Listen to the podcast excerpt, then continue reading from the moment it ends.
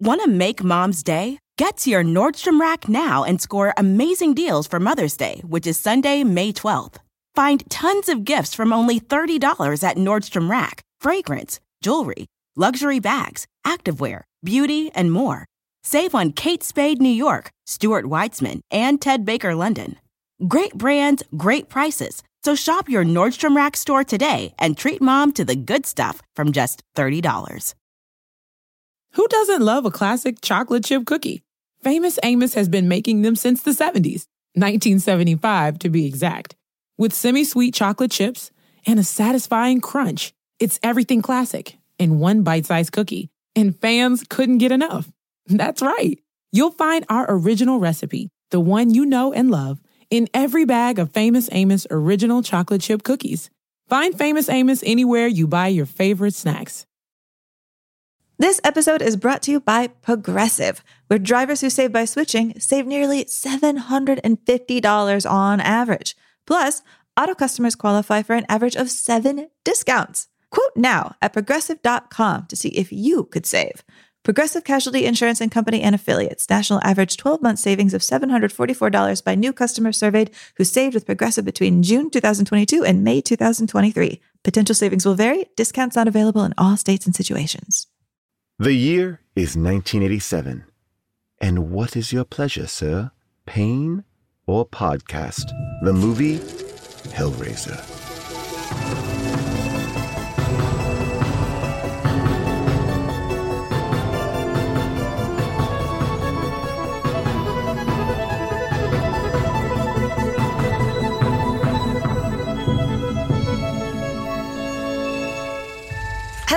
Hello, everyone, and welcome to Unspooled.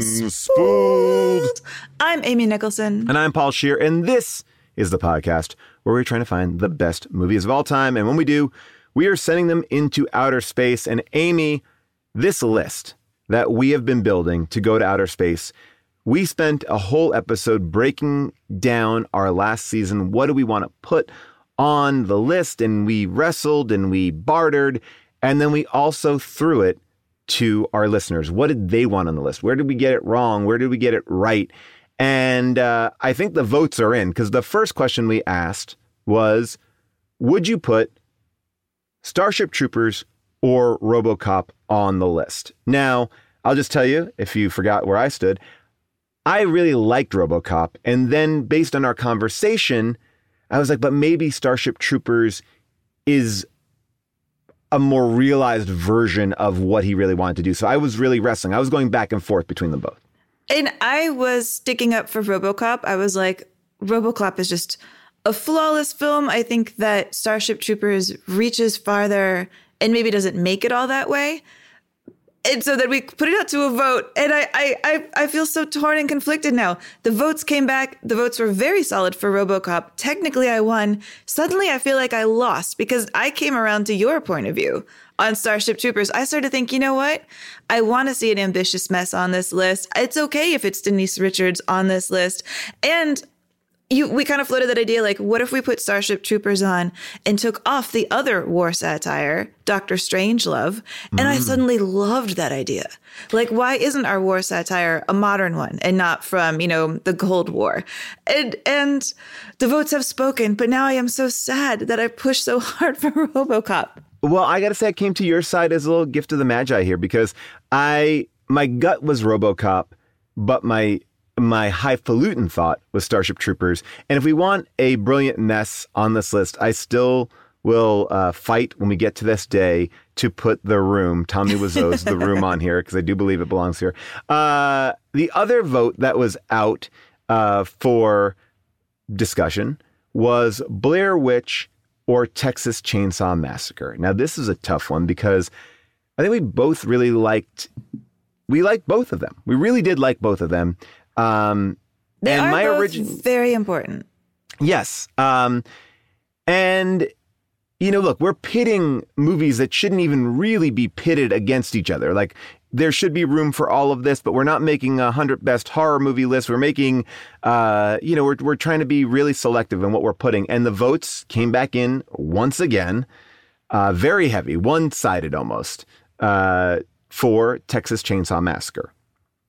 Oh, there's there's pleasure and pain, man, because I love Texas Chainsaw Massacre, but I was pushing for the Blair Witch Project. I know it doesn't have quite that vaunted place in history because we now consider found footage movies to be sort of embarrassing. And like I think they're just so recently bad in our memory that we don't care that the Blair Witch did it first and did it best. I think did it best forevermore. Did it so good nobody else has ever done them quite as good. Yeah.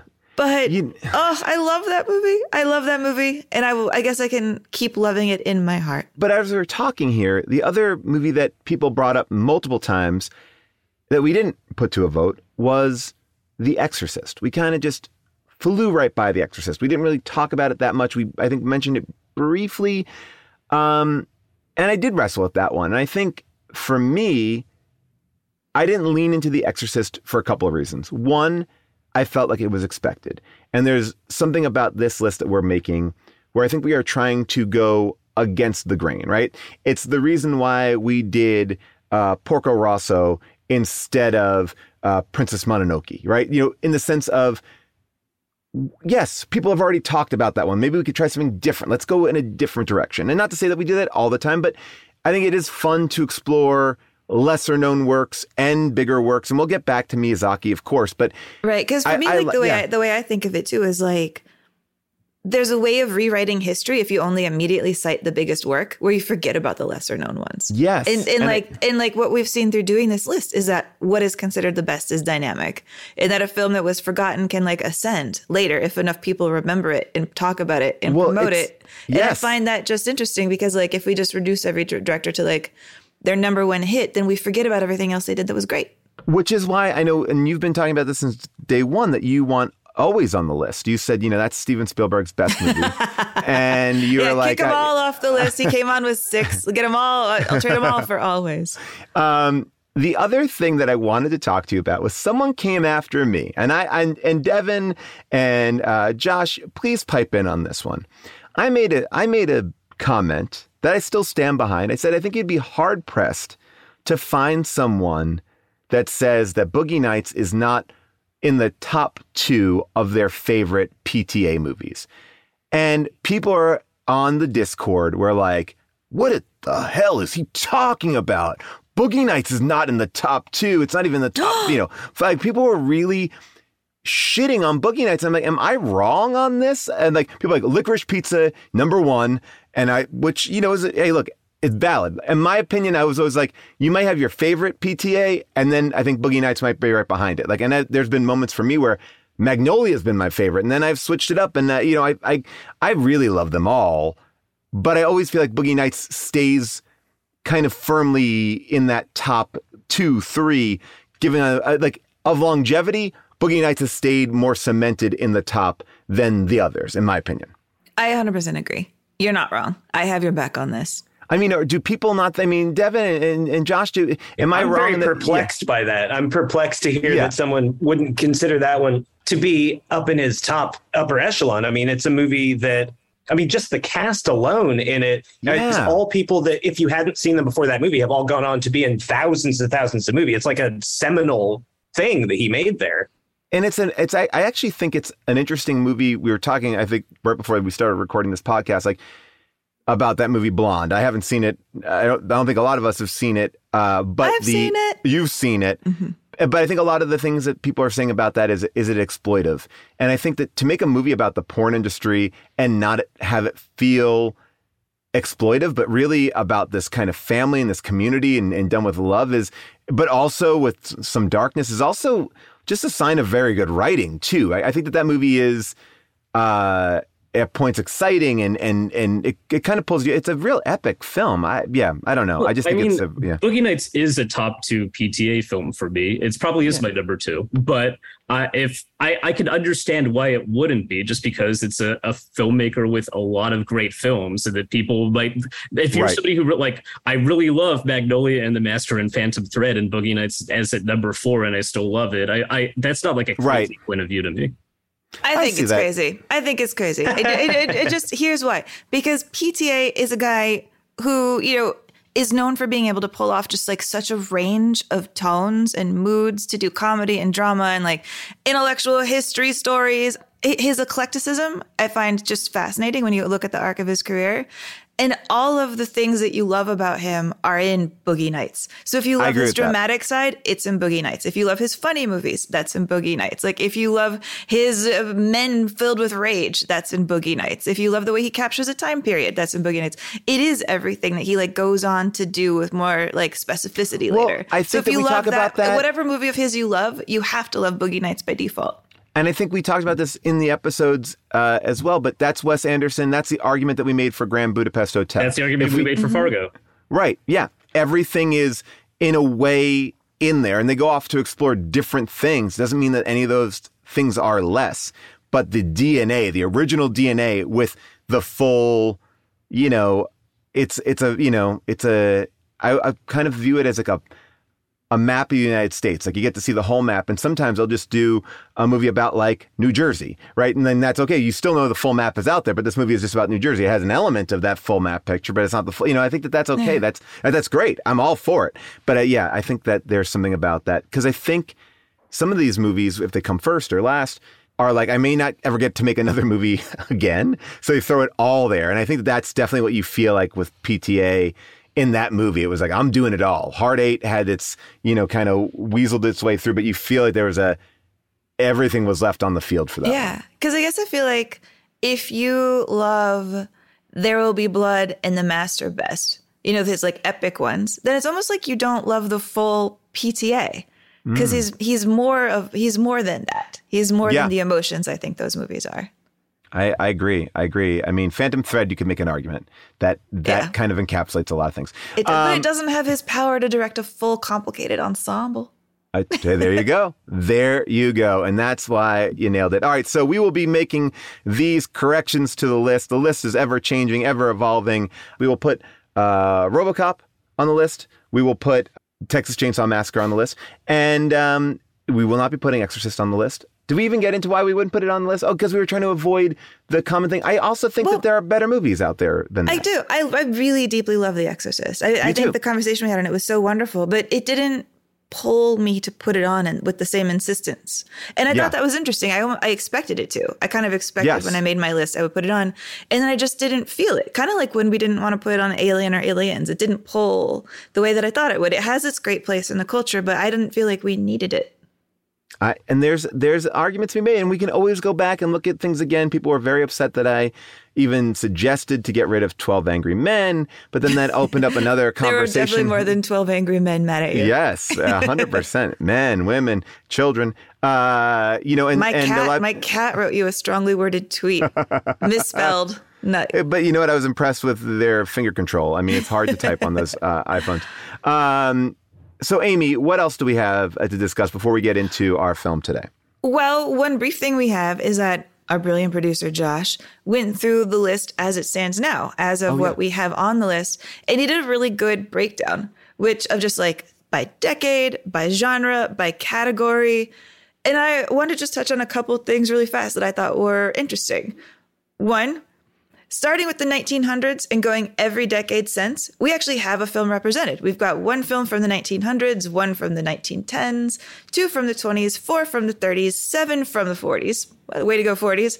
Nine from the 50s, eight from the 60s, 11 from the 70s, seven from the 80s, 10 from the 90s, four from the aughts, four from the 2010s, and so far zero from the 2020s.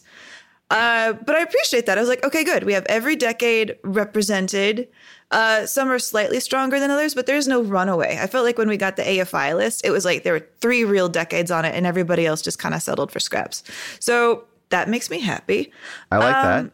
And then he, when he did his genre breakdown, the one thing that I was like absolutely stunned by is, you know, he like went over and he's like, okay, we've got like five silent films, two film noirs, two superhero films. We only have one documentary. We only have one animated film. And you know what we don't have at all? And this just stunned me. What? We have no war films. And we have no westerns. We succeeded in taking Wow. all the war films and the westerns off. And I just assumed we still probably had one or two, but we actually have zero. And I'm trying to figure out how I feel about that. Is it okay to have like? well, Didn't the AFI feel like it had 30 war films and well, like I think 50 that westerns? we, and we may have done an aggressive course correction, and there are movies that I would like to go back and you know think about. I often think, did I get it wrong on High Noon? But you know, it, it's back to this Exorcist problem, which is what are the movies that like speak to me that I come back to? Uh, like we we didn't put Platoon on the list. I mean, that's a war movie. Is that on the list? No, I think we took Platoon off the list. Wow. Uh, it's interesting, Yeah. I, you know. But we've also held spots for like Born on the Fourth of July, and we haven't. There's westerns that we haven't done yet. There are, you know, like like Stagecoach. We have chances to go back. I think part of our issue with this list, or part of our want, is we know we have more to explore. So we're not rushing to be like, well, yes, we're putting this on. And I think if we come back to it later on, we can. Uh, everything's up for debate. The, every movie that we've ever watched is still up for debate, in my opinion. Uh, if if one of us wants to bring it in, uh, I but I don't feel like I'm missing that it. as like as as a as a fascinating thing that we have all accomplished together, which is it's almost like we sanded the floor and now we get to rebuild. A By the way, we have four musicals and five horror films. That's where we're at right now with there. I, I would say uh, our biggest category is like well dramas, which is like hard to deal with. Comedies, we actually have some solid comedy, comedy dramas, and we have eight sci-fi films, which may be too much. We might have to look at that. and one animated. Only one animated, which I think is another big challenge.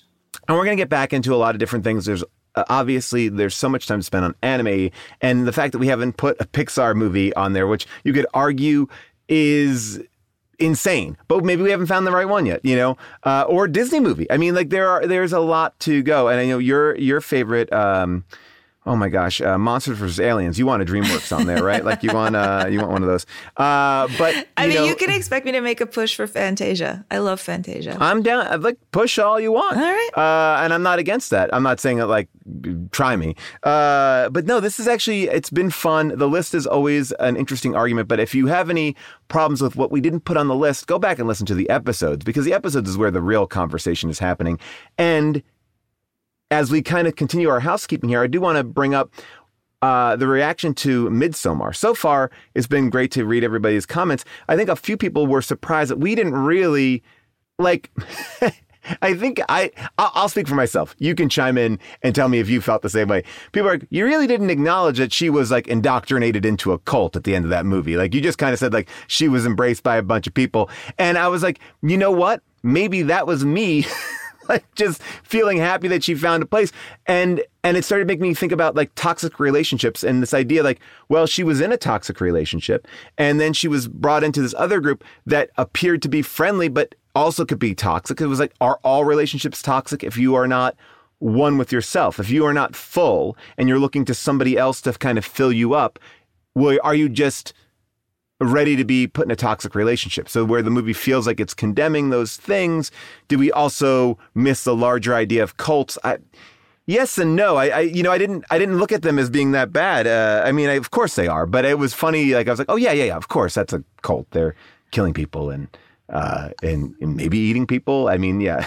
Well, but you know what? They're not. There is no cult leader. I, I feel like it's when you have a cult leader that things go really bad. It's a cult Okay. democracy. So maybe Okay. it's maybe it's okay. It's a cult family.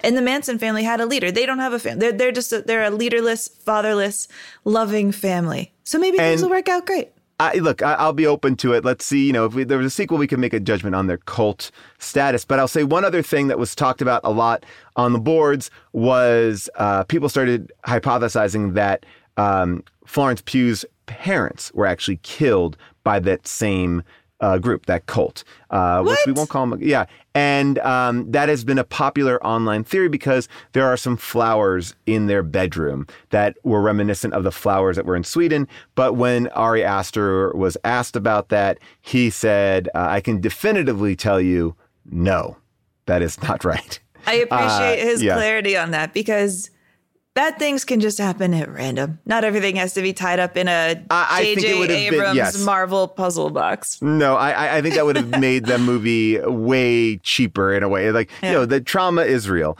Uh, and then people thought that we took, um, uh, we took Christian. We didn't go hard enough on Christian. But I want to ask you a question about this, and then we can get on to our, our episode here. You know, people are quoting the deleted scenes about why Christian was bad. I love that scene that we played in the episode about, you know, you gave me the flowers, it made me feel guilty. That that that moment. Are we to judge a movie on its deleted scenes? Like we were talking about the film that we saw, right? There's a director's version, there were deleted scenes, it's all other stuff. do you, are you supposed to judge a movie on that? Because I believe that you know you make changes, you make cuts, you you you kind of polish your narrative, you kind of polish your structure as you go. There are a lot of things that you might cut that are interesting that you might have thought, but I I'm a big believer in as a fan, I like a deleted scene. But as what we're doing here, I got to judge the movie on what I'm watching. Well, yeah, You know, every I- time yeah. I watch a deleted scene, to me, the question is, why was this cut? Not like in a defensive way, like, why was it cut? But like, Mm-hmm. they cut it. So let me try to understand why they decided they didn't need it. There's a foundational reason why it's not there. You know, there's a reason why it should be gone. And so I would say for this one, the reason why it should be gone is maybe that wasn't the way he wanted to take the character after all. Like, you never know when you're writing the script to the movie exactly how the actor will play it. And maybe enough will come across from the way the actor plays it that you don't need to hammer home what you think about Christian in this extra scene. You might Yeah. write things before you understand how fully they'll be embodied. Or or you feel like because I feel like what I saw in Midsommar in the director's cut was a lot more hand holding on the relationships, which I enjoyed because I actually thought the relationships were really well thought out. But I, as a viewer watching it without knowing that those scenes existed, I was like, wow, it's such assured filmmaking that they're letting you kind of make your own choices about characters. You don't have to be like this character is bad because they do that. We saw enough to make some choices, but not enough to be definitively told what to think. And I think that that's something that I, I, definitely respond to, you know, as a film fan. Uh, you know, I don't need Yeah. to, I don't need to, I don't need to hear every thought or you don't have to tell me everything about it. Let me make some of my own choices. I agree. And I think that there's something in me that almost makes that movie more scary and unnerving and relatable is because like I've never had a conversation like the deleted one. You know, like you bought me flowers and it made me sad. But I've had moments with like, you know, relationships with my with like boyfriends or even with like female friends. I thought you were about to say with my cat. And my cat. we have a very complicated relationship. Um, where like little things hurt your feelings, and you can't tell if you're crazy that it hurts your feeling. And for that, mm-hmm. for the movie to be so based on those kind of scenes in the beginning, like, am I being too sensitive? Are they being nice? How sincere is this gesture of him saying, "I won't take mushrooms"? That stuff where you don't know how to feel is how it feels to to feel anything when you're in relationships, like the questioning of it. And so when he comes out and is like, I feel this and I don't like you in a deleted scene, it's less relatable to me because, like, I haven't been there, but I've been everywhere else in this movie. I, I totally agree. And I think that like it's so hard to capture those like little moments where like what makes a relationship interesting like you know like or or what is the fraying point of a relationship because they're sometimes so personal and to an outside eye it's so hard to tell i think this movie does a good job of letting you see some, kind of both sides of it without it being definitively on one side or the other Well, then, shall we get into a relationship that's more twisted and demented? Let's do it. Amy, twist the box. It's time to unspool it. The year is 1987. The Simpsons first appear in a short clip on The Tracey Ullman Show. President Reagan tries to unify Berlin in his request for Mikhail Gorbachev to tear down this wall. Aretha Franklin is inducted into the Rock and Roll Hall of Fame. Prozac makes its debut in the U.S., and this year's unspooled films are Fatal Attraction, Raising Arizona, Robocop, Princess Bride, and now Hellraiser. Amy, who's in it? What's it about? And what was on the radio? I want to hear it all. Hellraiser. It is the first, and I would say best, film that was written and directed by the horror writer Clive Barker himself, based on his own novella, The Hellbound Heart. The studio made him change the name from The Hellbound Heart because they thought The Hellbound Heart sounded like it might be a romance film and send people in the wrong direction. Um, but the story is that a bad, very selfish man named Frank has been wandering the world, snatching at all of its pleasures. He does stuff like sleep with his widower brother Larry's new fiancee Julia uh, before they're even married. And when that is not enough, he tracks down a mysterious puzzle box that promises to give him sensations he has never before felt, which is true because when he opens up the box in the very first scene of the movie, all of these like tormented looking black leather sadomasochists come out. Their name is the Cenobites. They burst out of this box and they tear him apart with dozens of tiny hooks. And then he dissolves into his family's attic. But all is not lost for mean old Frank if he can convince Julia, his brother's wife, uh, who is now living in this same house and is still totally obsessed, sexually like obsessed with him, that if she can bring him people to kill in this attic, he can rebuild his body and they can escape eternal damnation from the Cenobites. Uh, Frank is played by Sean Chapman when he has skin, and he's played by Oliver Smith when he does not have skin, which is much of the movie. Uh, Julia is the great Claire Higgins. Andrew Robinson plays poor dumb Larry, the husband who has no idea any of this is going on, and Ash Ashley Lawrence plays Kirsty, uh, Larry's grown up daughter from his first marriage, and she might be the only one able to send the Cenobites, who are headed by Doug Bradley as the creature later known as Pinhead, back to hell. Take a listen. Poor Larry, obedient as ever. Keep your voice down. Don't want Babe to hear. You're hurting. You won't cheat me, will you? You'll stay with me, help me. Then we can be together the way we were before. We belong to each other now. For better, for worse. Like love. Hellraiser was a cheapy movie that was made for less than a million dollars uh, with the intention that it would maybe go straight to video.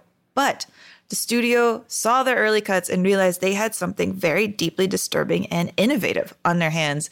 And they decided to give it a real proper theatrical release on September 18th, 1987, once they could get their rating down from an X to an R and convince all these countries to stop banning it. Um, the movie did not make an insane amount of money, but it made a major stylistic impact on the genre that then spun into 10 Hellraiser sequels, uh, including one that is just coming out this week, which I have not yet seen, uh, but I hear, no spoilers, harkens back to this one, the OG, in a way that none of the others since have truly done. Uh, what gives Hellraiser its power? This is what I really want to get into with you today. But to start, I might say that, you know, because it is a, a kind of a hellbound heart romantic film, uh, at least it is a film that is about passion and infatuation that leads to catastrophe. Kind of like the number one song on the charts that September weekend in 1987, MJ and I Just Can't Stop Loving You. I just can't hold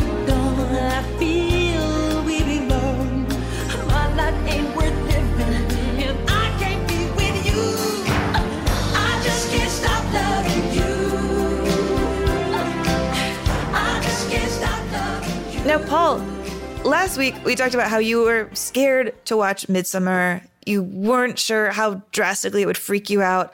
I have always felt the same way about Hellraiser. I only watched it for the first time during pandemic. And okay. it put me into such a dark, strange, disturbing mood that I couldn't get it out of my mind for a couple days. And when my uh, boyfriend recently asked if I wanted to go see the 87 Hellraiser on a big screen, I said, absolutely not. I don't think I can take it. I find this film so so disturbing that I thought I would match your disturbing with my disturbing and bring this forth. And then you had never seen it, and then suddenly I felt bad. Like, what have I done making my poor, sweet, innocent Paul watch Hellraiser? And I can say to you, Amy, this movie did not scare me. This movie did not disturb me. this movie is trash. What? trash, Amy. Why are we even wasting our time on this movie? What are you of all about? the horror movies? This is the one that we picked. Trash, trash campfire. Have you no soul? Did you give your look, soul to the Cenobites? What are you talking? Uh, look, let me put on one side. Sure, uh, practical effects were cool. It's 87. I'll put my brain back into that box and we can get into all the coolness of the practical effects. Take all the rest away. This is what, for years, I was like, oh, this is going to be a scary thing with this guy with pins around his face. He's barely in the movie, barely there. It's some weird movie uh, about a woman uh, fucking uh, like a, a flesh man. Yeah, that doesn't disturb you? No. You're just like women should this be fucking flesh get... men, not a thing. Look, this is a how did this get made movie. Uh, hands down, how did this get made movie? I mean, and, and I will say that in with love. Now, did I enjoy watching it? Sure, uh, but it it is hilarious. I mean, this movie is just like silly to the max to me. Are you saying that you at all couldn't connect to this idea of like bringing tortures upon yourself, of like choosing to feel pain of the of the world being a place where you are so sensation hungry that you do fundamentally the act of like what watching a horror film is bring horror into your life bring pain into your life The, the the mood of this movie didn't affect you at all. Amy, Amy, let me hand you these straws because clearly you're reaching for them. Uh, Oh my right- god! Clearly, ten sequels of people wanting to see more of this story. Because they want that fucking nail guy in there. That, that's what they want. They want the fucking nail. They want the dude in the shades. They want Butterball. You know, look. I will. I, mean, I and I and I want to engage in this movie in a real way. I will say that yes, this movie has an interesting centerpiece in the sense that the Freddy Krueger villain, I can understand how in 1987, the way that they advertise this movie is going to be different than what the movie is because it is a movie that looks like, um, oh, this is another Freddy Krueger. This is a Phantasm Ball. This is a Jason. Like, here he is, the Cenobite. It's a much more elevated concept, right? This guy gives up his soul. I don't even know willingly. I mean, it's very S and M uh, which is interesting. You know, Yeah, very but- deliberately. Clive Barker likes S and M clubs, hangs out at S and M clubs. Used to go to an S and M club in New York that was so dark that you weren't even allowed to have to drink or do drugs in that club because people were like getting pierced on. You had to be like totally sober because this club was so gnarly and there was like blood everywhere.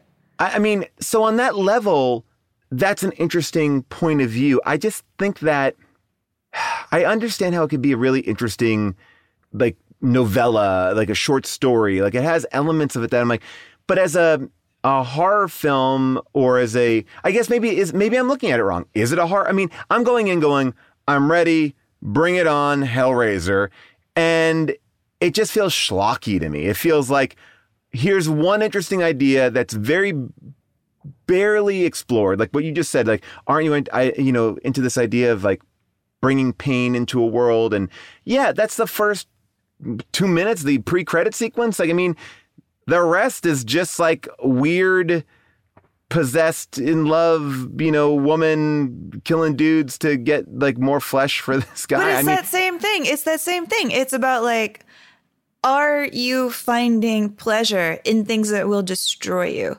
You know, like that, that Frank gets this puzzle box. You know, and he gets the mm-hmm. puzzle box because he thinks it's going to give him feelings and pleasure he's never had.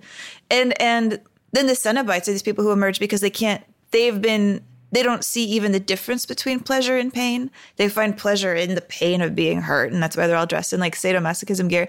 And it's and it's the same thing for Julia. Like Julia is obsessed with her husband's evil brother's dick. And Right. his his dick is her like is her puzzle box. It's like her Right. portal to pleasurable damnation. And these people are all like grasping at things that give them pleasure, but they will ruin their soul. And and there's something in that just core idea I love because like, you know, this movie's coming out in like the 80s where it's just like, I'm a little bimbo and I have sex. And oh no, I got stabbed. And it's all like victims. Yes. And this is about people making choices and the choices destroy them. And the agency of that I find so terrifying. Well, I guess there's a couple things that play for me here too. Look, the the dialogue is bad, the acting is stilted, uh, and I feel like you know this idea that they had this affair before she gets married to this guy. I mean, that's interesting, right? So she had this affair. This guy didn't stay with her, and now she has a chance to get him back. Yeah, and she's we, with we her see brother. this glimpse of her that she's like an innocent, right? Like we in the, in a flashback, we meet a Julia who's very innocent. You're Julia, right? That's right. Who are you? I'm Frank. I'm brother Frank. Oh, yes. But the Julia we spend time with has already like experienced this and is a lot darker. We don't really understand and it feels very much like a fatal attraction kind of a movie in the sense that like here's this couple who lived in Brooklyn and now they've moved out to this suburban house you know where they're I mean they're the the nonchalant reactions to the maggots in the sink and the you know the house is under incredible disrepair.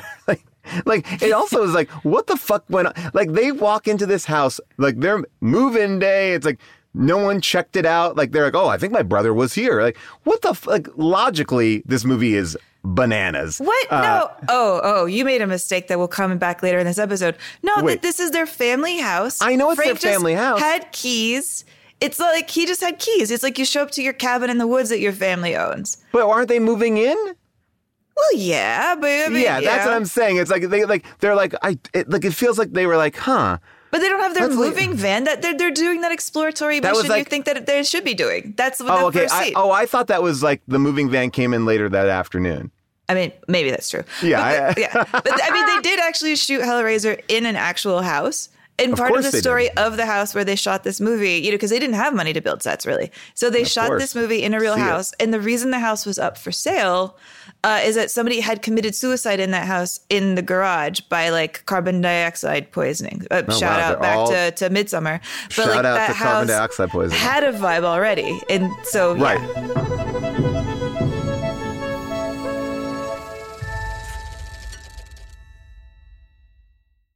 Want to make mom's day? Get to your Nordstrom Rack now and score amazing deals for Mother's Day, which is Sunday, May 12th. Find tons of gifts from only $30 at Nordstrom Rack fragrance, jewelry, luxury bags, activewear, beauty, and more. Save on Kate Spade New York, Stuart Weitzman, and Ted Baker London. Great brands, great prices. So shop your Nordstrom Rack store today and treat mom to the good stuff from just $30. Life is a highway, and on it there will be many chicken sandwiches. But there's only one McCrispy. So go ahead and hit the turn signal if you know about this juicy gem of a detour. I want to be open to what you're saying. And I like that idea that what you're saying is, you know, choosing something that will destroy us. That's a theme that is in so much. I mean, you could, again, not to bring it back to Fatal Attraction, uh, but I didn't finish my point from before, but it's like this idea, like, it's a similar idea. He, you know, it's like yuppies are moving from Brooklyn into the country uh, to change up their lives uh, for no, we don't know anything really about them. We don't get anything about where their relationship is. We don't get any, like, by the time you had that flashback of her and the brother, it's like, there's so much information coming at you and we have so little to base it on. I'm like, okay, all right. Um, you know, and it's like, I, I have no connection to these characters to appreciate the fall, right? Like, it's like they immediately, it's like, like, I felt like I started watching this movie 15 minutes in, like, oh, I missed the first act because we just jump right into the second act with that couple. Um, and so I'm like immediately like, okay, sure. They do they have a bad marriage? It seems like it. Why is she unhappy? I don't know. They're not going to tell me. And then I'm also like, is she being possessed by this ghouly dude? Because that's kind of he appears to her at first as a ghost, like as an apparition. So I'm like, how much control does he have with her at that point, right? Like it's like there's a lot left unsaid. So when you say like, oh, she makes this choice, like she's fucking a ghost, uh, or I mean, I don't know, an interdimensional being, multiverse. I don't know what. I don't even know what she's fucking. Uh, and so I'm like, I don't feel that it's like a choice of I'm making a choice of pain and pleasure. It's like doesn't seem painful, seems like pleasure, doesn't seem like it has any real world consequences. And then it starts to build in this kind of like Clive Barker way. Okay, so now she's like sent out to kill for this man. Okay, okay, sure. She hits him with a hammer. I mean, like, I, like, okay, to get that man back together. I don't know, and that's the movie. The movie is just that. They and they have this interesting concept that you discussed in the beginning about this culture of S and M uh, wearing uh, people who uh, equate pain and pleasure as the same thing, and they don't show up until the last. You know, they show up maybe for a moment in the beginning, uh, and then they show up in the end for like a final fight scene that is not even really a fight scene. That's like, I'm like, well, you introduce something that's so interesting, and then you don't deal with it at all. You just deal with this like kind of very staid, low budget lifetime movie. but what they represent when they show up. Like I just think these characters are so iconic and creepy in what they represent. Well, okay, the so what if that, the, yeah. the things that you see that these characters have been through, like the tortures that their bodies have gone through. You know, their necks are flayed open and they have tiny mouths inside of their mouths.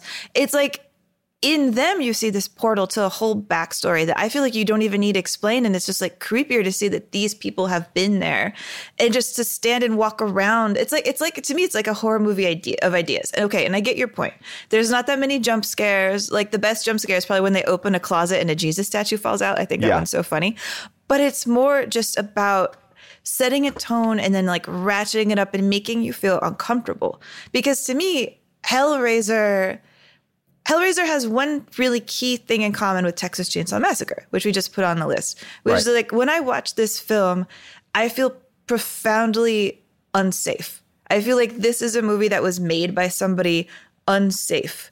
You know, and I feel like I don't know what's happening. Like as an audience member, this movie doesn't feel like it comes with like the bumper rails of like a bowling alley that'll keep you from like going into the gutter. Like this feels like a movie from somebody who sees the world in such a upside down, painful way that like to go inside the brain of somebody who made this movie at all makes me feel nervous.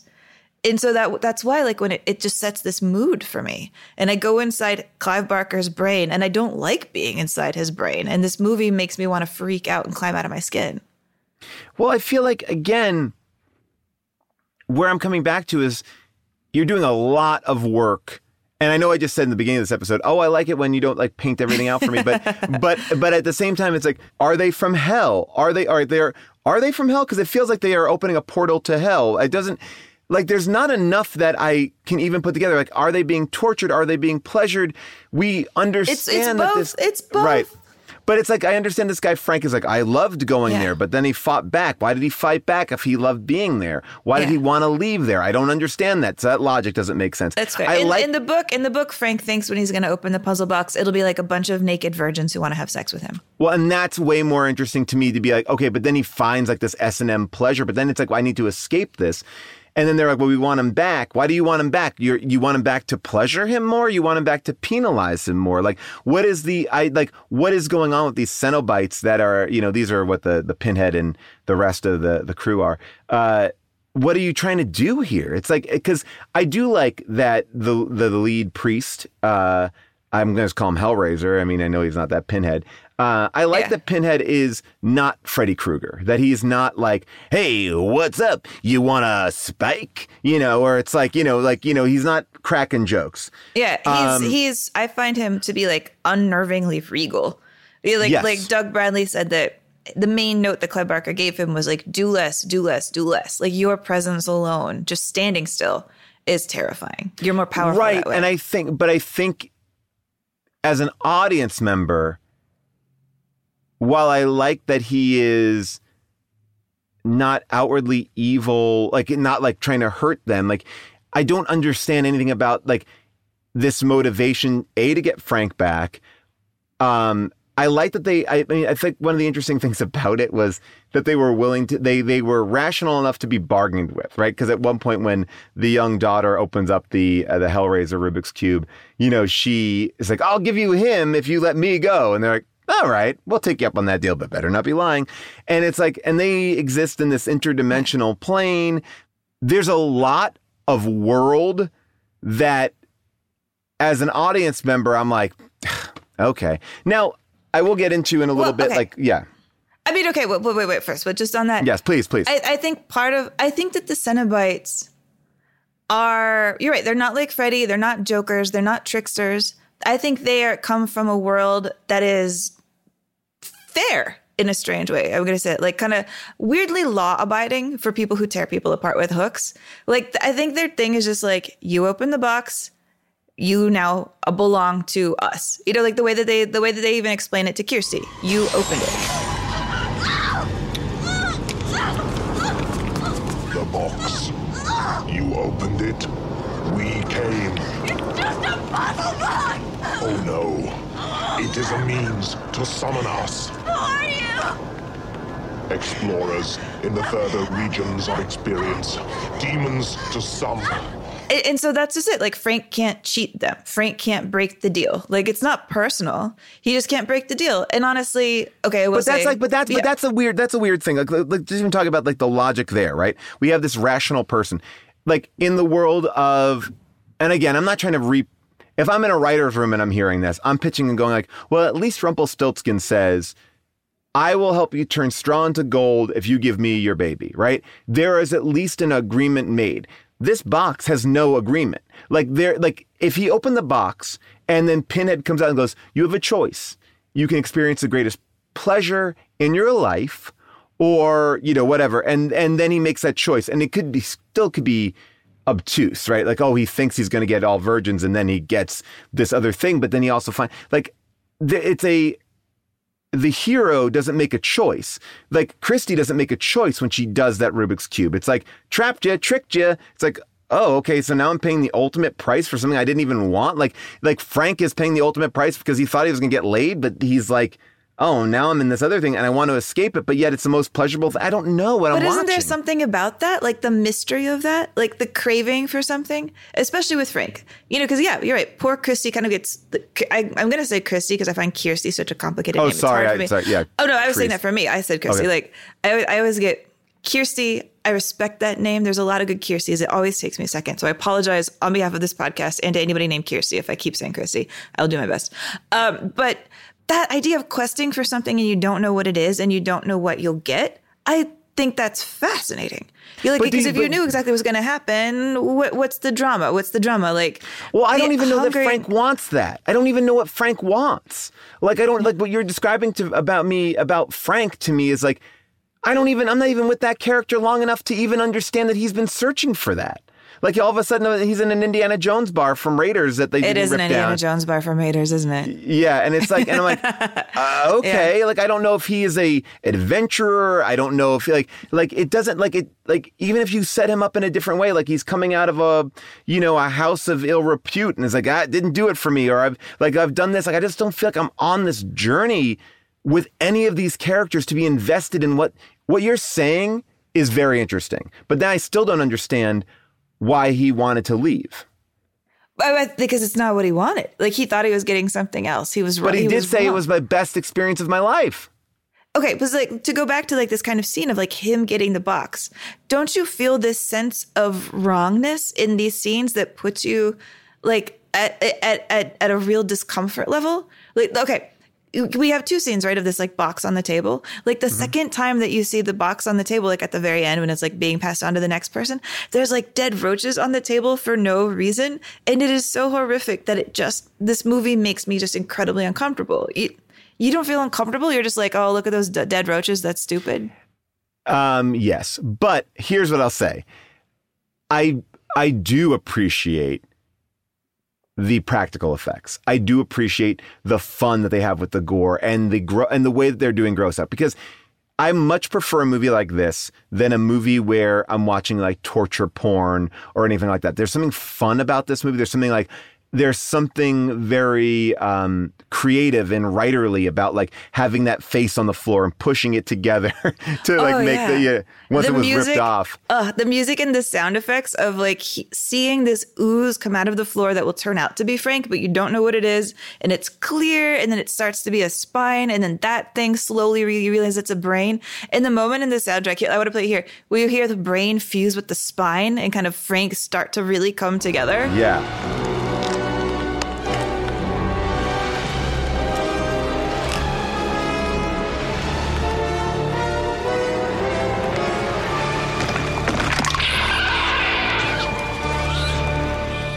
Even that imagery feels like it comes from a brain that is unhealthy.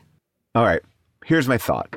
Okay. I, I think that Stephen King is a, a truly innovative mind, right? And I don't mean I don't mean to compare Clive Barker and Stephen King, but in you know in many ways, it like when I was growing up, there was it was like Clive Barker, uh, Stephen King, and Dean Koontz. Like those are the the masters of of horror, right? And and I think that you know Stephen King is best as a writer of his of his stuff. You know when he writes his novels, his novellas, whatever he wants to do.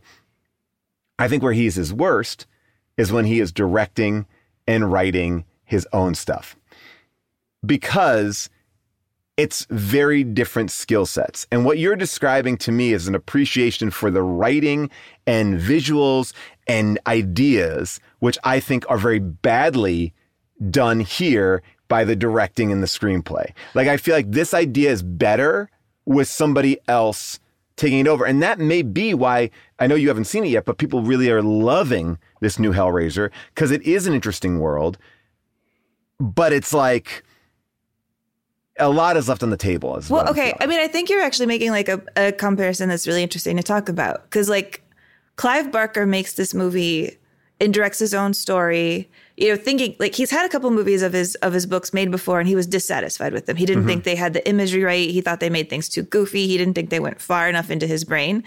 And at the same time, you know, one year before this movie comes out is when Stephen King you know, who has historically felt the same way, hated The Shining, like did the same thing. He tried to direct his own movie, Maximum Overdrive. So it's sort of like this period, 86, 87, are where these two guys are like, well, can we do this ourselves? Can we take our stories and put them in our own control? And Maximum Overdrive is definitely not reviewed well. People did not like that film. Yeah, of and, course. and I and I respect in a way that Clive Barker is so open about how little he knows about directing at this period. Like he he says before he decided to direct Hellraiser, he uh, went to the library to check out a book on how to direct a movie, but the library was all checked out of it. So he was like, oh, well. I mean, he, he had experience as a director of stage productions. Like he'd always Mhm. directed a lot of theater. He was a weird kid. Like, it- side note on what a weird kid Clive Barker is. Clive Barker is a guy who claims that he remembers how he was born. He remembers being born in a cesarean birth. He says his first memories of being alive are bloody, panicked, traumatizing, hearing people yell and scream. And he's like, totally remember that. Totally remember being born, which is wild. Uh, as he grew up, like he had this grandpa who worked on ships and would like sail all over the world, and he would bring him back stuff. And one of the things he actually brought back was a puzzle box, a lot like this one. So he was a kid, crazy weird memories that maybe uh, that sounds nuts. Playing with these puzzle boxes, he said he loved books on anatomy when he was little. That what he really admired about his favorite book of anatomy was that the poses were like all really beautifully done. So it was like a a handsome man in front of a Greek column with absolutely no skin on his body, and that it made such an impact on him, which actually makes me think of the Body Worlds exhibit, which I I've Oh, never yes, been. Have you been? yeah, I've never I been have. to one of those. They seem really. Is it? I mean, I hear Uh, that they're all like murdered prisoners. Yeah, I, I saw it. out. Before, it was like when I saw Bill Cosby before uh, the full story came out. I it was like I was able to uh, enjoy it and not have any not guilt, but like I w- could never see Bill Cosby now. That's how I saw bodies. I didn't know any of that story, and then I left, and I was like, people like, you know that that's this. I was like, ooh, and it, like it was already tough to look at in a way. It was, Yeah. yeah, but it was, but it was interesting. It seems, yeah. Uh, but but Clive Barker was the kind of kid he'd like go to school with like a faked severed head, and he'd like walk around school with Oh, a wow. fake severed head. And Doug Bradley, who plays you know the character known as Pinhead, uh, was one of his friends when he was young, and he would like be in his plays, like he would play like the devil in his plays.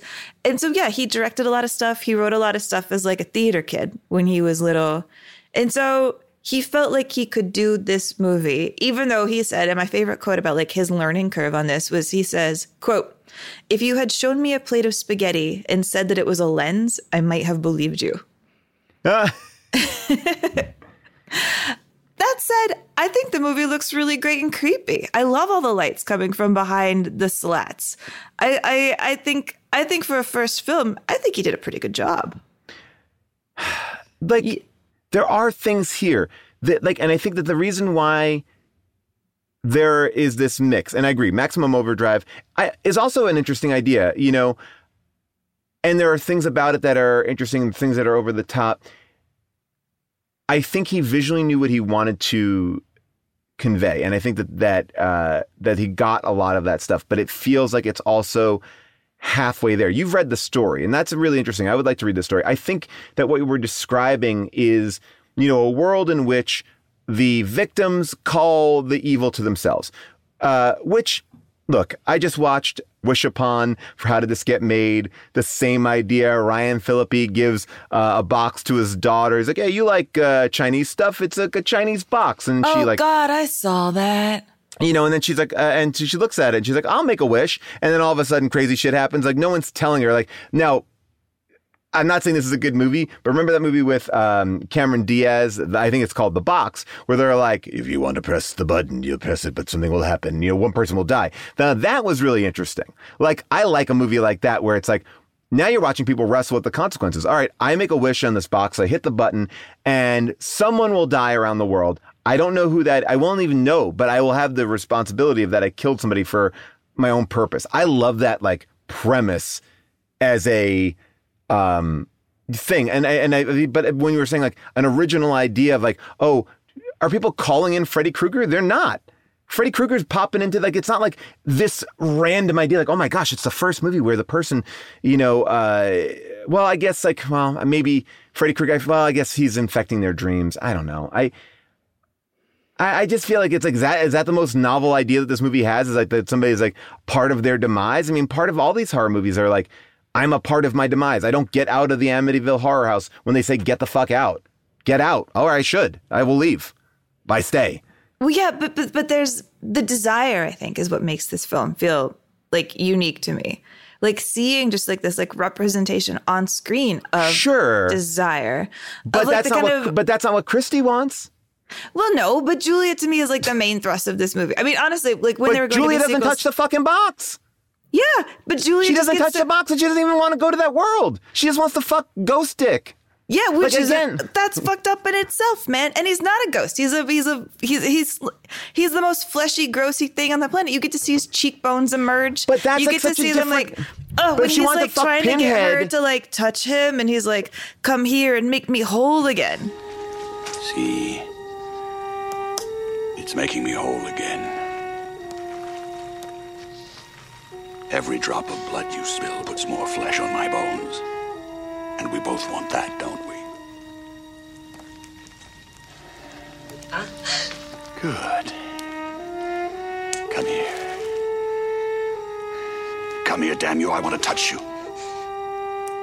I guess my question is like, she's not experiencing pain. She's just experiencing pleasure, right? I guess she's grossed out. But like, it doesn't seem like part of their relationship is based on that. It doesn't seem like she's like in this world. Like what you're describing is she's like outside of the plot. No, but she's not. She's inside of the mood because like he is horrific. She doesn't totally want to touch him yet, but she's like drawn to something that's that's revolting to her at the same time. That it, there's that conflict in her. I mean, uh, like uh, Mhm. Okay, all right, like, I see that. I see that. Okay. conflict, I find the conflict really fascinating. Or it makes me think of like because she doesn't hate her husband necessarily, but there's that scene where she's like having sex with her husband. She loves him. She's trying to kind of protect him from going upstairs. Like, as much as she wants to resurrect Frank, she doesn't want to kill her own husband. She's not so clear about her motivation. She's like, oh, I do like this guy. I don't hate him at least. And like, I don't want him to die. And they're, they're having sex. She's having sex with her husband and she loves her husband. And she realizes that she thinks Frank's might, might want to kill his own brother. And so she's like having sex with her husband and saying, no, no, no, talking to Frank. And Frank is slicing a rat open like over their bed. And that just absolute mix of like upending dread. I mean, listen to this.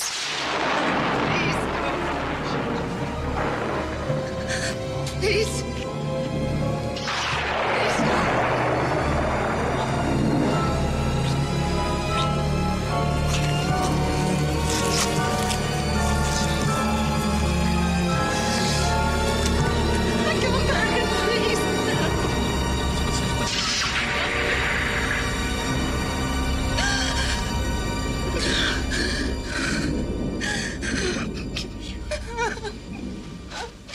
that mood yes no hate love pleasure pain sexy gross like that combination i find so singular in this film I don't. I don't. I know. I'm, I'm being very serious. Yeah, I don't yeah. disagree. I don't disagree with you. I don't Okay. disagree that there are these ideas that are at play, and I and I and and I think what you're saying is like, I do agree that these are interesting ideas and they're elevated ideas. I don't think that they are fully realized. I think that they are often on the side of the gross. I, I think that like I don't understand her relationship with her husband. I, I I feel like I'm watching a jealous man watch his brother fuck his love, and that's when he's trying to fuck with her head by showing her that like cutting off that rat or cutting that rat in half. Like, Uh, like I, I, mean, just feel I, like I mean, I don't think Frank loves her. Like Frank totally just lets her get stabbed and doesn't care. Frank totally stabs her and doesn't care. Frank is a user. Frank is like so dangerous.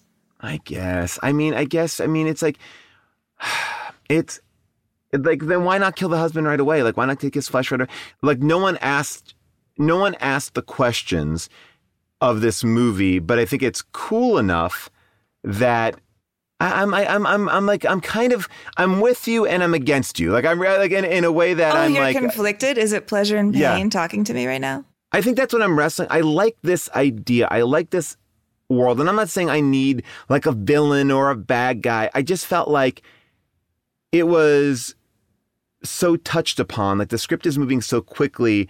And it's like, well, we're existing in this world of pleasure and pain, and people trying to find the ultimate pleasure, but understand that that's mixed with pain. So we have Frank.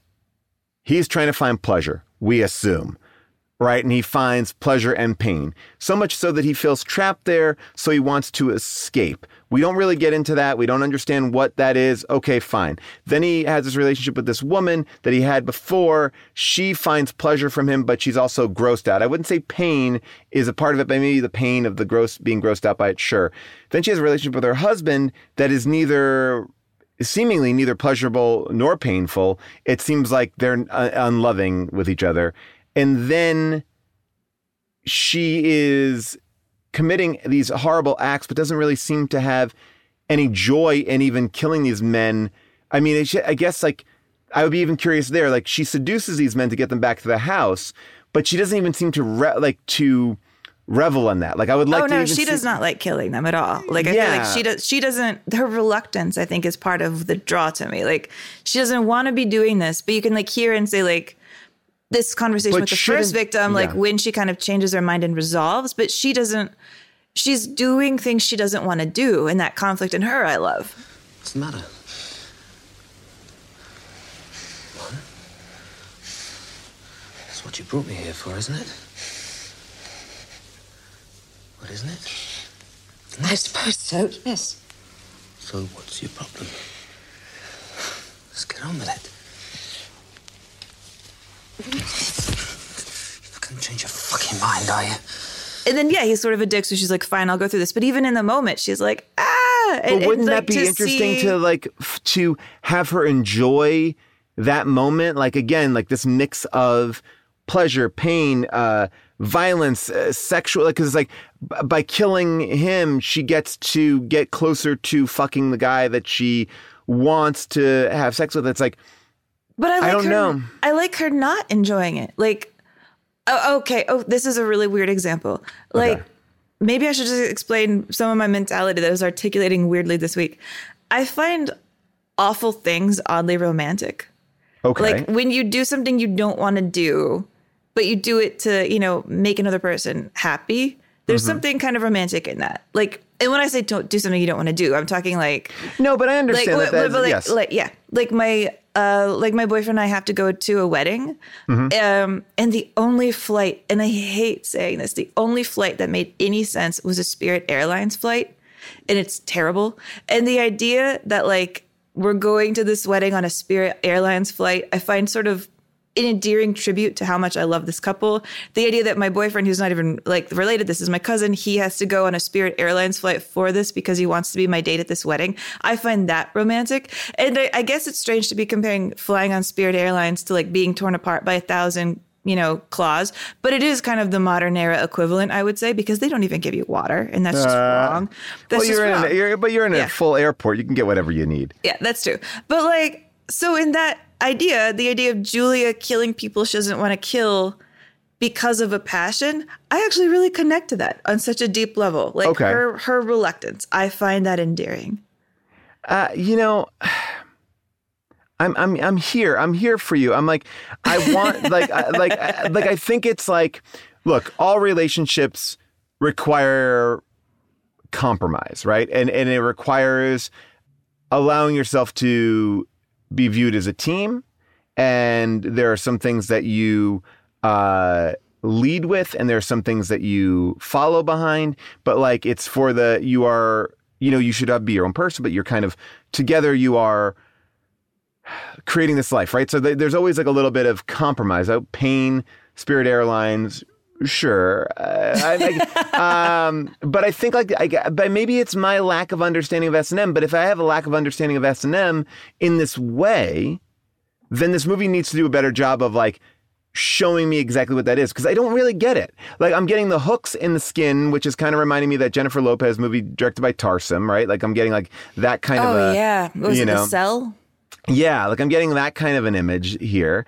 Um, but I'm not like really like that seems violent to me. That doesn't seem like I'm not seeing the pleasurable aspects of this. I'm not seeing everything you're talking about. I'm not seeing.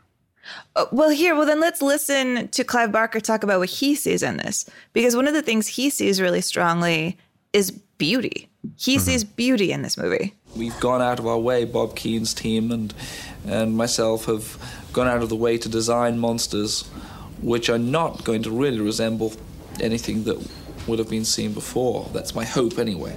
There are going to be moments when the audience is going to be uh, stunned by the elegance and the beauty of the image at the same time as being appalled by the subject matter. And that's a very interesting tension and paradox.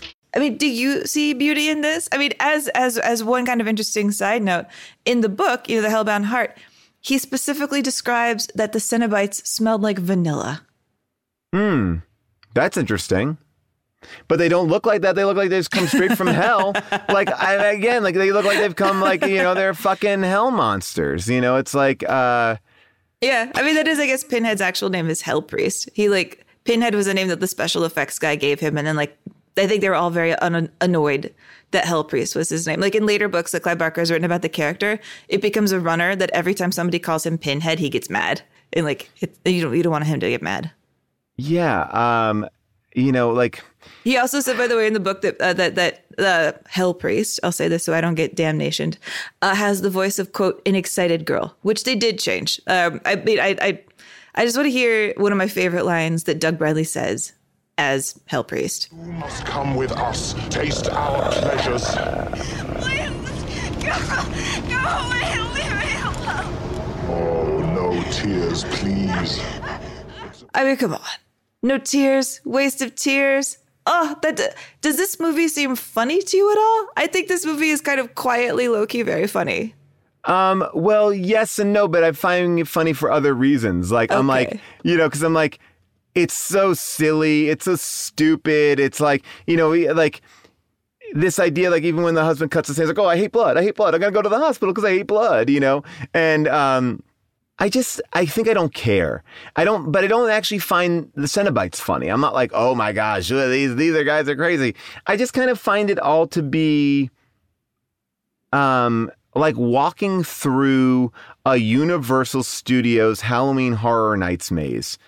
I'm not sponsored by Halloween Horror Nights. I'm not supposed to drop it into casual conversation like that as a secret ad.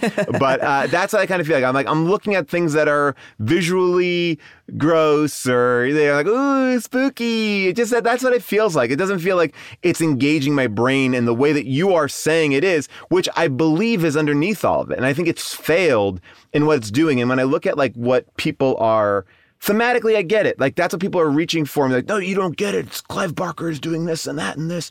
Um, I, as a viewer now in 2022, I have no affinity to this movie. I have no affinity to this character. I'm just like, yeah. Now, meanwhile, I watched Freddy Krueger, Nightmare Before, you know, Nightmare Before Elm Street. Uh, I watched Nightmare on Elm Street, and I, and I felt an incredible connection to it. So it's not like, oh, I'm just having looking at my old eyes or my new eyes or looking at old shit and not appreciating. I appreciate The Exorcist. I appreciate Texas Chainsaw Massacre. I appreciate these deeper themed things that were made in the 70s and 80s. I'm not I'm not a snob. I'm not it just doesn't feel like it's fully realized. It's half baked. And I think the visuals are so good that you don't realize how half baked it is.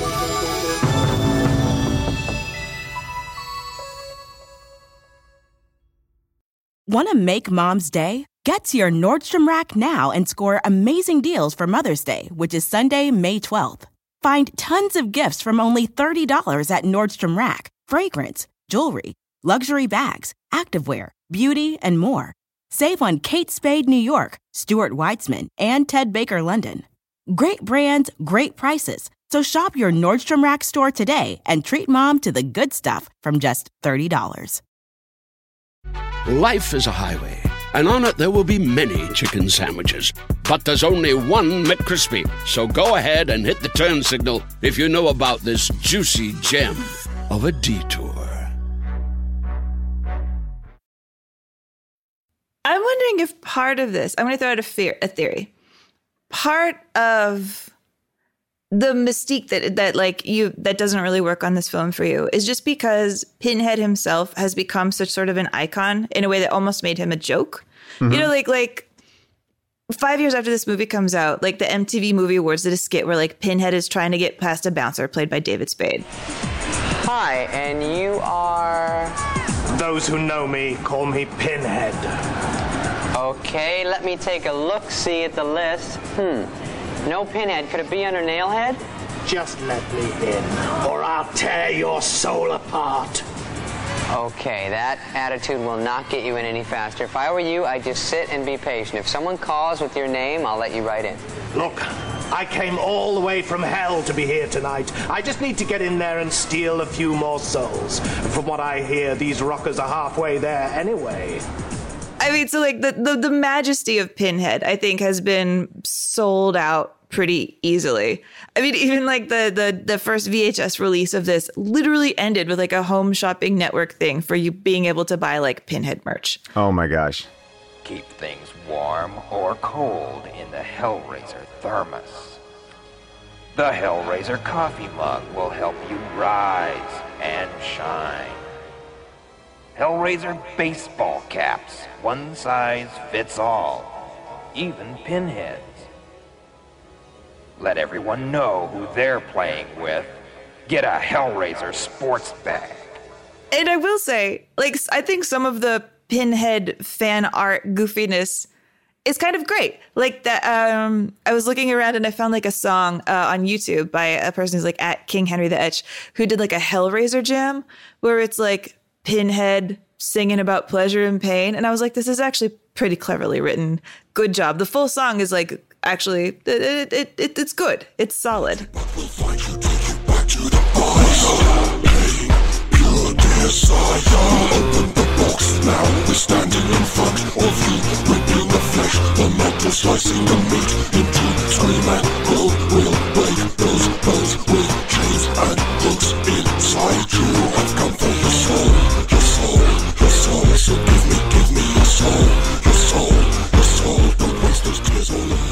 So I am wondering if maybe Pinhead has been watered down for you.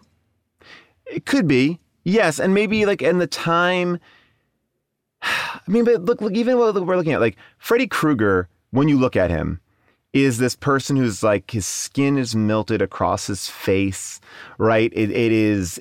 He's got this knives for hands. Like, I don't see that much of a difference. Like you're telling me, oh, the backstory is very different though, uh, but it's like visually, it's not even that wildly different. Like I don't, I don't like. I, yes, he's got pins in his head, but I'm like, I don't feel like he's like, oh, this is great, but also like I don't get the S and M. Yes, I guess it is S and M, but it's like it's so weird to take it out of context. Like I mean, he's got I- his nipples out everywhere. Yeah, I guess you're right. Yeah.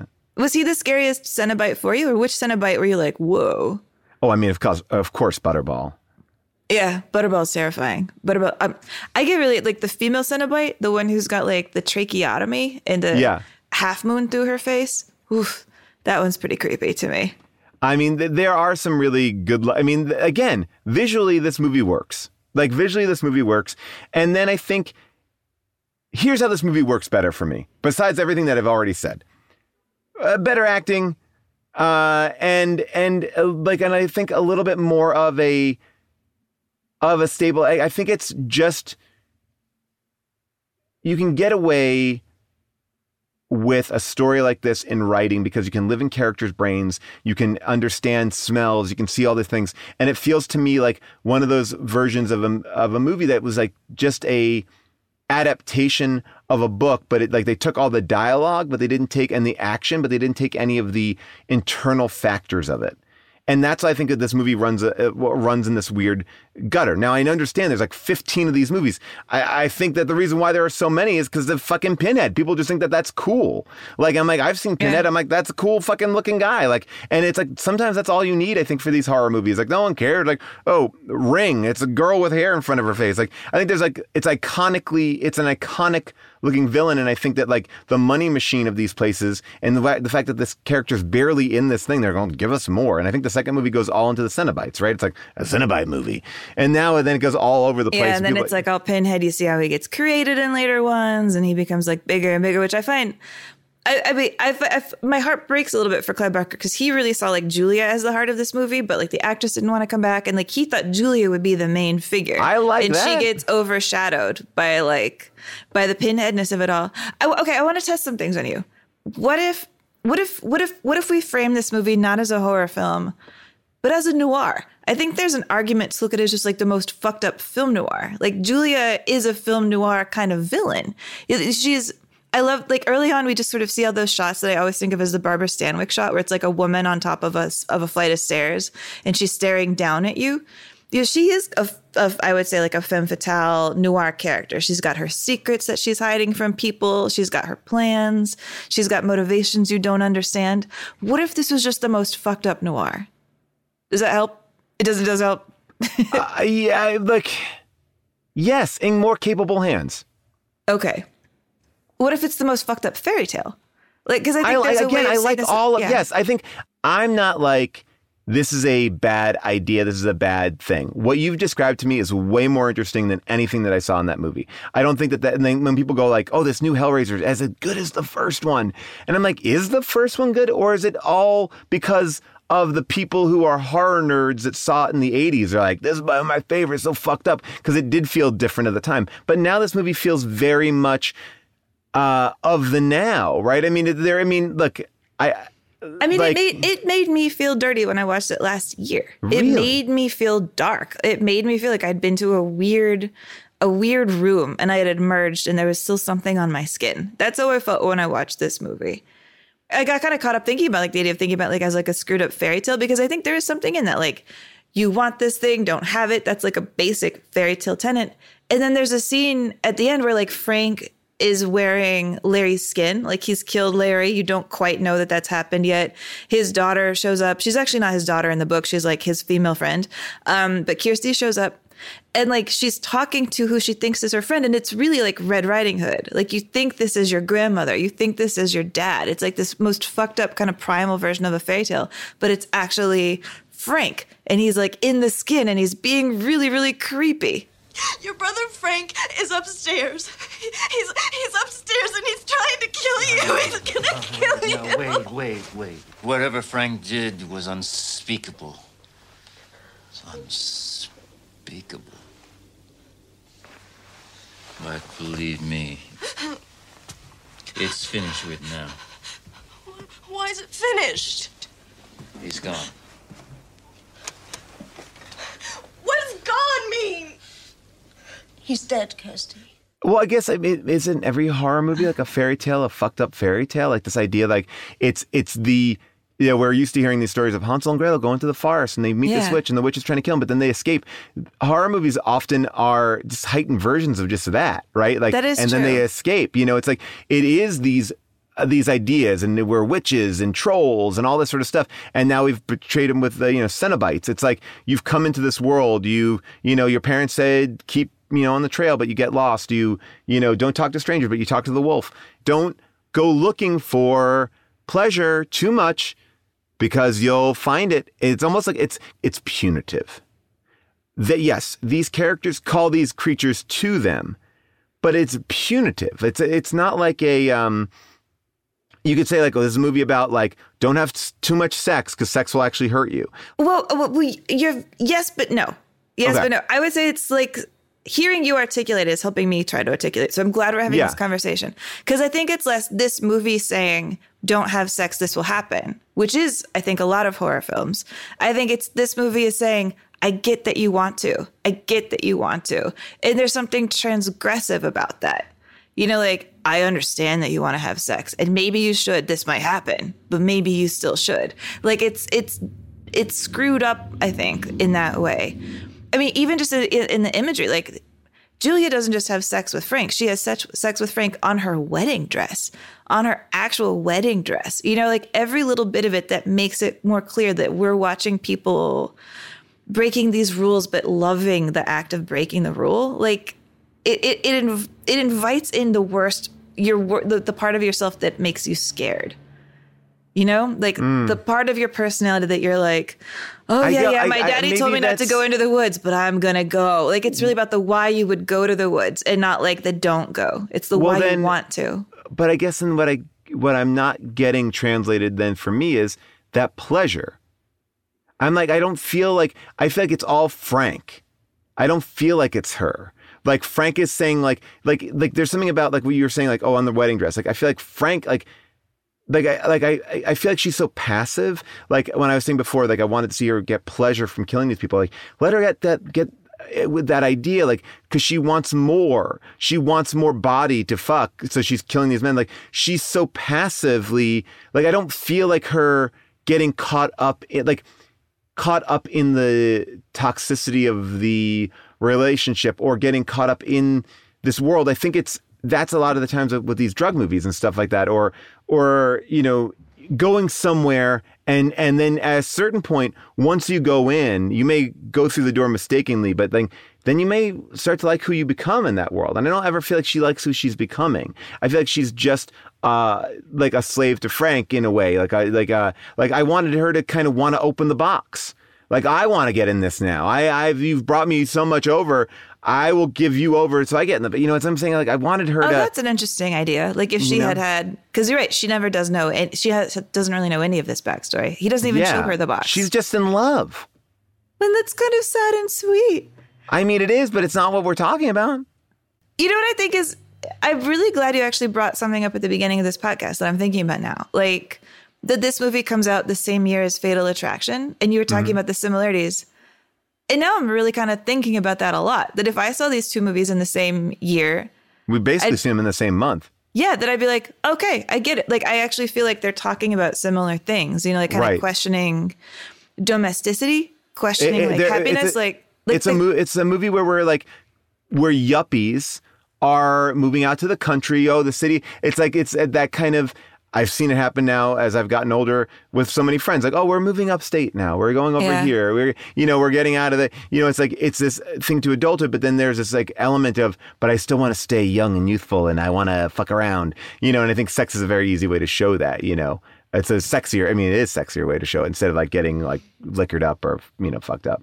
No, it's true. And I think that makes me really think about the character of Larry, who I, I really like. I mean, the actor like Andrew Robinson who plays him has just this kind of goofy, big cheekboned charm. Like one of the runners that I noticed the second time that I watched it is like Larry questioning gender roles within his own movie. Hmm. Like that Larry, there's that scene really early on, right? Where like Larry is helping the movers carry the mattress up and they're like, could we have a beer? And Julia very pointedly, as like maybe how the movie would code like women of the 80s not knowing their place is like, I am not getting you a beer. It like makes him get it. How's things in there? Looks like a bomb dropped. You got any beer? There's some in the fridge. Oh well. Why don't I get it? I mean, that scene is like, I think, kind of obviously sort of goofily funny. Like the scene of him like whistling while Julia's carrying corpses around upstairs, also kind of funny, like the clueless husband. But one scene that I thought was really fun this time that uh, is like, there's a move, there's a scene where like he and Julia are sitting watching TV, you know? And she's sort of checked out of watching TV. And so, like, on one level, the scene is about just like they're coexisting, but she's not really present in the moment. But what he's watching on TV is boxing. Yes. And you see in his face, he's like self conscious that maybe she thinks boxing is too violent and that maybe he shouldn't be watching boxing, that his poor wife might think boxing is too violent. His wife, who's been like murdering men upstairs and making out with a bloody corpse, is too violent. And his self consciousness about trying to be a better man for her, like trying to give her the man that she wants, which he thinks maybe she doesn't want boxing. And we know, like, oh no, she wants even more than boxing. She wants boxing double plus skinless makeouts. But like that, just that little element of like what men want versus women want in his imagination. And it's done almost silently. It's kind of mostly on his yeah, face. I like that scene. Yeah. Again, Yeah. like we, but again, I don't feel like we understand this relationship. Like that's about, I would say that's the most descriptive scene of their relationship in the entire film. I think that Frank watching his brother and his love have sex fucks up the story of their relationship because like she's coming on to him to make him not go in the attic, right? Like so she Yeah. like offers herself up for sex there. We never see them have sex without a reason. Like we don't see like oh what was their sex boring? Was it bland? You know the minute they go to that house she goes to the attic she's like oh i'm fucking this guy.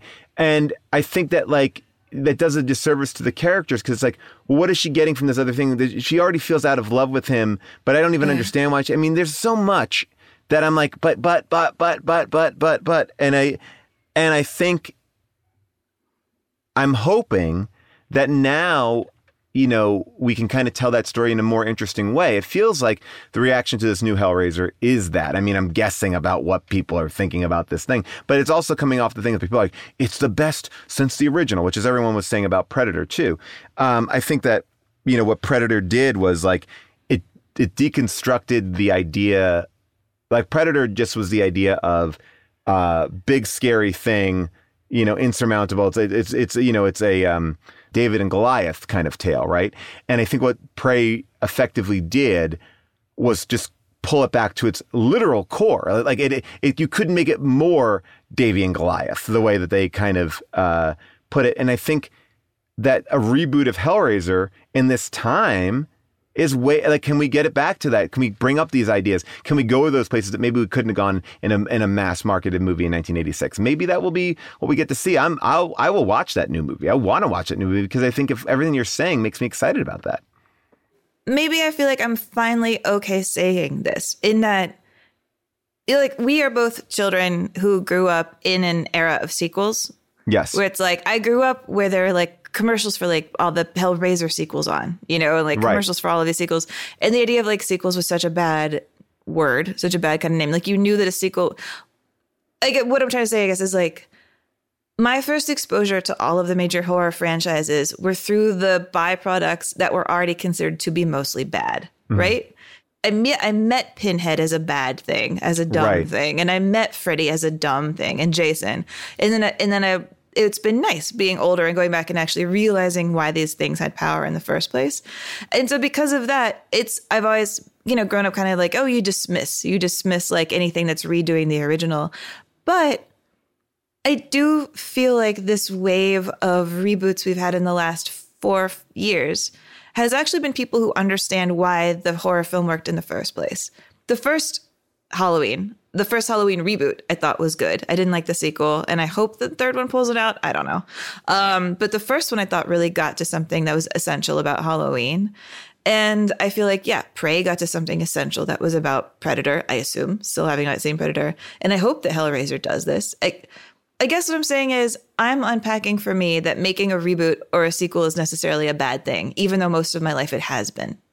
I honestly think it comes down to one thing. Do you have something new to say?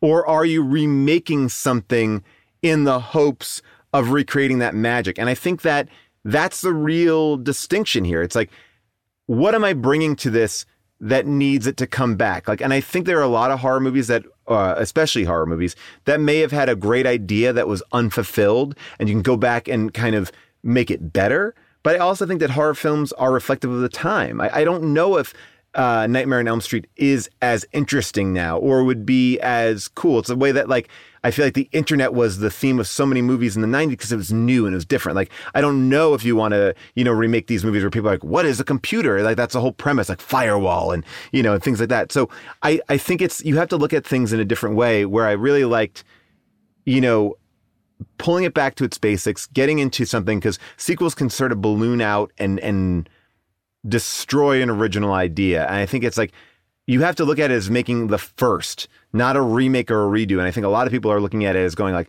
no, my reimagining is this. I think no, no, no. It's like you have to confidently be like, I'm making a movie and this is the premise and no one's made this before and I'm doing this. Cause I think once you start going like, well, they did this, so I'm going to do this. And they're like, you're starting to compromise all over the place. It's like having it, there's too many barriers there. And I think when you have a, a, a thing that no one cares about, it's even better to make a remake because it's sort of like, oh, we we've already given up on this. And I think Halloween was at least, and, whatever you want to say about it, that's David Gordon Green and McBride's version of it. Uh, I think it is a point where no one gave a shit about it anymore. Well, then, if anything, maybe the sequels are doing a service, which is they've driven a, a story into the point where nobody cares about it anymore, and then you can have the reboot. It's like they're hurting them in a direction in order to reboot.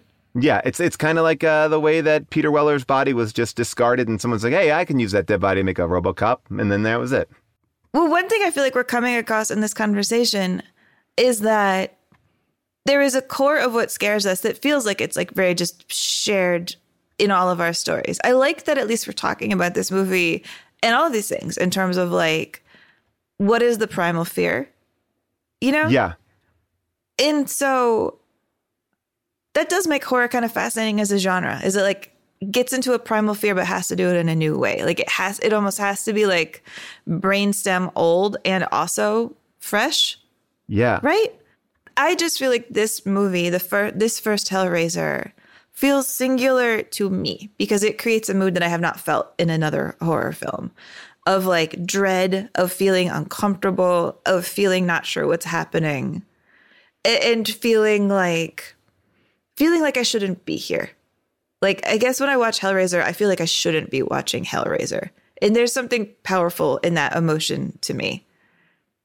It makes it feel it it feels dangerous. It feels like a movie you should not be watching. Even with all of its like missteps. Like I will agree on. I think Frank's tattoo, that like dumb bird he's got on his shoulder, so dorky, so stupid. I can't I can't stick up with some of like the tattoo choices. Like the tattoo's supposed to make him look like a dangerous man of the world and I'm like, "No, that is the lamest tattoo. Absolutely Yeah. not.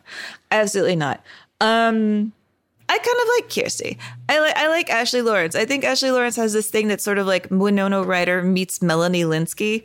You know, those like big, big brown eyes. Like, and I I like that this character at every turn when you think she's going to be, you know, the the, the weak teenager actually has like some fair backbone.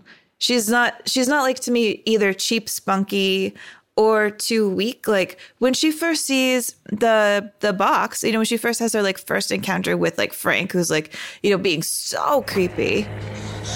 No. Kirsty, it's Frank. It's Uncle Frank. No.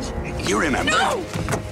Come to Daddy. When you come out of that scene, she is like traumatized in a way that I don't feel like I've seen in a lot of horror films. She's like numb, she's dis- disheveled, she's covered in blood, she's sort of like beyond realizing even where she is and where she's walking after like one interaction with Pinhead. She's fucked up like by this one time of meeting him and you see how horrific it is on her face like i think that this film represents the horror that she sees in a clearer way than like oh it's jason oh no i ran away from him and now i'm sort of giggling and now i'm sort of back and here's jason again like i, I think it takes its premise so seriously and how it happens to the characters and then like her bit of Uh, grit yeah. i really re- i respect her bit of grit i like her grit there's a lot here that now you're you just talked to me about her grit and I'm thinking about it. I'm like, oh yeah, what about her journey? And then I'm like, oh, when she goes to the Cenobite world, what the fuck is she experiencing? Like a weird long hallway. Like we're not even. I'm like now I just like that one part. I'm like I do like her. I'm like wait, but what did she even get from that? Nothing.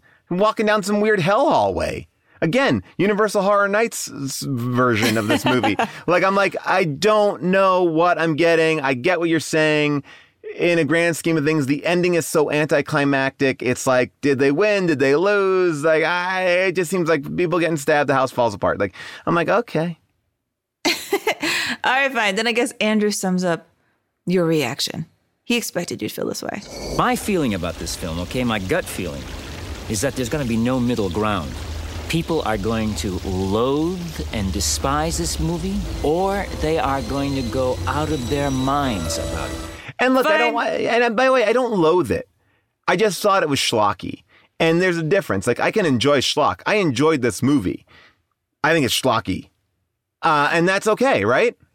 Well, then maybe this will be the first time I'll read a negative review and you'll actually agree with everything they say. Right, Even great. though I will say that, God bless his soul, Roger Ebert gets a lot of the plot of Hellraiser wrong as he's making fun. Oh, I read Roger Ebert's review. I 100% agree with that. Like, yeah. With even his misunderstanding of the plot. Okay, here we go. First, I will say Roger Ebert gave this movie, out of four stars, he gave it half a star. And he opens with a quote I have seen the future of the horror genre, and his name is Clive Barker, Stephen King. And now, Roger says, now there is a blurb Stephen King should have written under one of his pen names. He may have seen the future of the horror genre, but he has almost certainly not seen Hellraiser, which is as dreary a piece of goods as has masqueraded as horror in many a long cold night. This is one of those movies you sit through with mounting dread as the fear grows inside of you that it will indeed turn out to be feature length. Here's where he begins to get the plot wrong. He says, This house is purchased by the Cottons, Larry and Julia, who move in with their daughter, Kirsty. Kirsty never moves into the movie. Uh, this is some house. The kitchen sink is full of maggots devouring rotten flesh. Isn't the real estate agent supposed to tidy up details like that? But the Cottons buy the house anyway, maybe because there is no love in their marriage, and so this cheerless house seems like the ideal venue for decades of silent suffering and wordless blame. Then Larry cuts himself, and the blood soaks into the floorboards, awakening the creature that awaits there. And the creature turns out to be his brother, who once had an affair with Julia. Parenthetical aside here, if Roger is confused that they like didn't buy the house, they inherited it, he's like extra confused that just coincidentally the brother happens to be being there. So this is why he says, Ahem. I have seen the future of implausible plotting, and his name is Clive Barker. Who goes to see movies like this? What do they get out of them? I like good horror movies because I enjoy being surprised and sometimes even moved. But there are no surprises in Hellraiser, only a dreary series of scenes that repeat each other. What fun is it watching the movie mark time until the characters discover the obvious?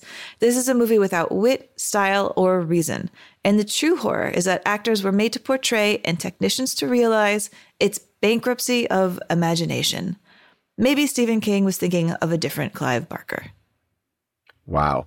Well, first of all, that's a dickhead review because I think that Clive Barker's work speaks for itself. Like him as a director, you say I didn't see the future of horror directing, uh, you know, or movie making as Clive Barker. Like he, like Clive Barker, that you can't get rid of Clive Barker's work. I think even what you've described to me in the book is interesting, like the smell of vanilla, all these sort of things. I, I'm sure there were certain things at play with this movie that he had to make concessions of, and he could do certain things, and there. That's why I think this movie is really, from a practical gore effect, is really fun and really gross and really uh, innovative.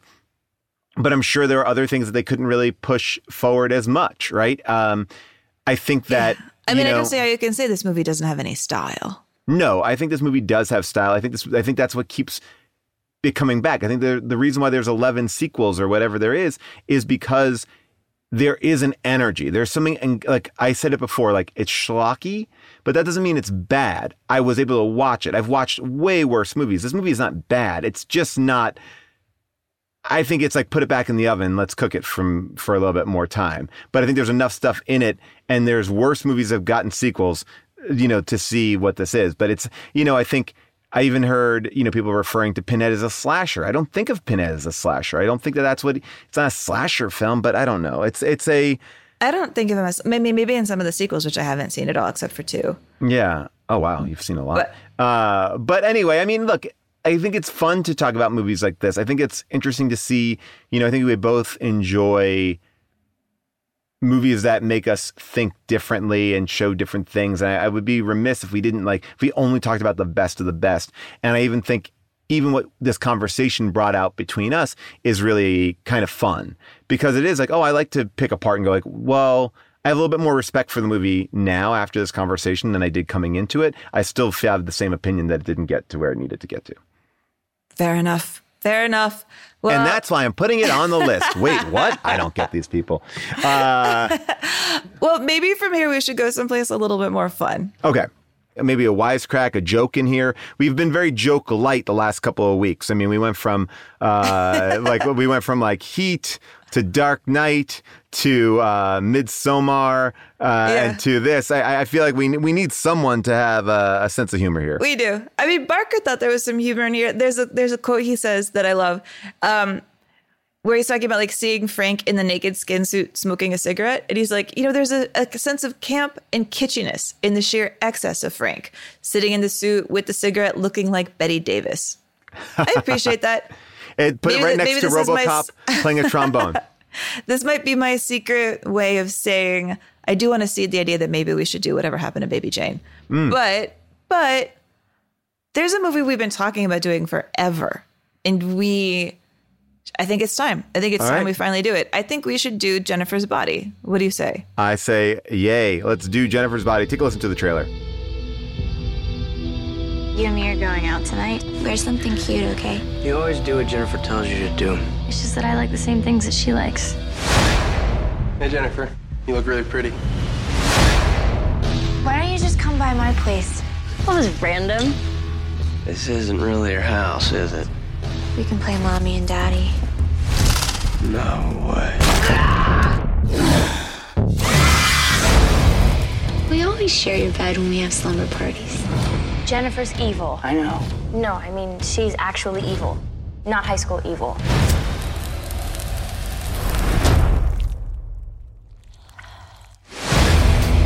Chip is looking really cute to me lately. How is he tasting these days? You are never a good friend. You could have anybody that you want. Why Chip? You're killing people. No, I'm killing boys. Are you scared? Thought you only murdered boys. I go both ways. I will finish you if I have to. Okay. You can barely finish gym class. You can get Jennifer's Body wherever you stream your films and uh, check your uh, local public libraries apps. They can get that to you for free as well. Amy, great talking about our friend Pinhead, and I can't wait to talk about Jennifer's Body. Hell Priest. Hell Priest. Oh, right, right. Hell Priest. Got it. And Butterball, though, same. Didn't change that name at all. uh, a big uh, thank you to our producers, Josh Richmond, Devin Bryant, our engineer, Ryan Connor, our producer, Molly Reynolds. I also want to give a shout out to our TeePublic store because we have uh, sales going on there. Shirts are in there. Uh, someone p- uh, pitched a shirt uh, to us. What if we took um, Florence Pugh's head and put it on TIE fighters? And uh, so it's basically a TIE fighter uh, wings, Florence Pugh's head, and had them flying at each other and just said pew, pew, pew, pew, pew, pew, pew. Because, oh my god, uh, that took me so long to understand where that was going. yeah, I kind of like that one. uh, so if you all want that, uh, let us know. We will. We will. Uh, we can make that. Uh, all right. So next week, join us for Jennifer's Body.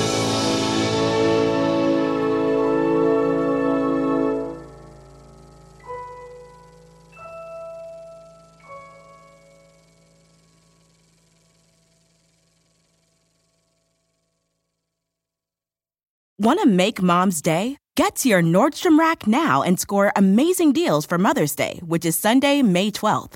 Find tons of gifts from only $30 at Nordstrom Rack fragrance, jewelry, luxury bags, activewear, beauty, and more. Save on Kate Spade New York, Stuart Weitzman, and Ted Baker London. Great brands, great prices. So shop your Nordstrom Rack store today and treat mom to the good stuff from just $30.